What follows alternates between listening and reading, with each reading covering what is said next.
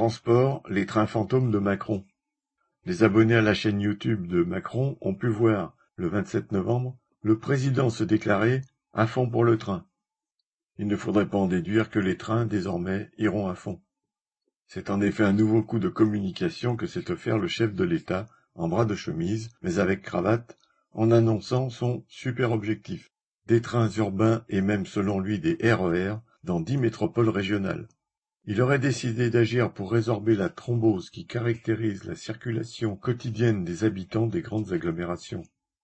Voilà donc un président proche des préoccupations de la population, est-on censé conclure à la lecture de la vidéo macronienne, et qui plus est sensible aux problèmes écologiques. En effet, il avoue une passion pour les transports collectifs en tant que petit-fils de cheminot, et qui pourrait se déclarer opposé. Les ministres, les sous-ministres, les présidents de région, toutes étiquettes confondues, tout le monde est d'accord. Mais quand, où, comment, combien? Une fois la poudre aux yeux retombée, restent les problèmes de délai et de financement. À la façon dont le pouvoir a tout récemment rejeté d'un revers de 49.3 l'amendement au projet de loi de finances proposant d'allouer une rallonge de 3 milliards d'euros aux ferroviaires, on peut attendre longtemps la concrétisation et la prochaine rame de RER. Car comme le fait remarquer le quotidien de l'Association des maires de France, un New Deal ferroviaire vient d'être une fois de plus demandé par les présidents de région, lequel nécessiterait un budget de 100 milliards d'euros sur dix ans. Or, qui va apporter l'argent qui manque depuis plusieurs décennies pour les transports en commun? On comprend l'inquiétude des élus locaux qui voient fondre les subventions et croître les factures.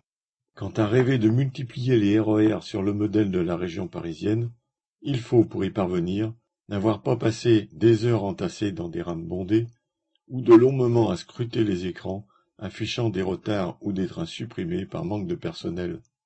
Si Macron parvient à séduire quelques abonnés de sa chaîne YouTube, ils ne seront pas parmi les millions de voyageurs quotidiens harassés, ou encore moins parmi les salariés de la RATP ou des différentes filiales de la SNCF, tous en sous-effectif et soumis à des conditions de travail dégradées.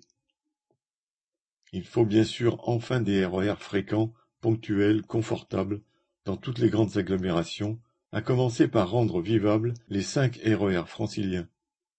Mais il faut surtout les milliards nécessaires pour embaucher massivement, fournir le matériel et l'entretenir convenablement, tout au contraire de la situation actuelle. Viviane Lafont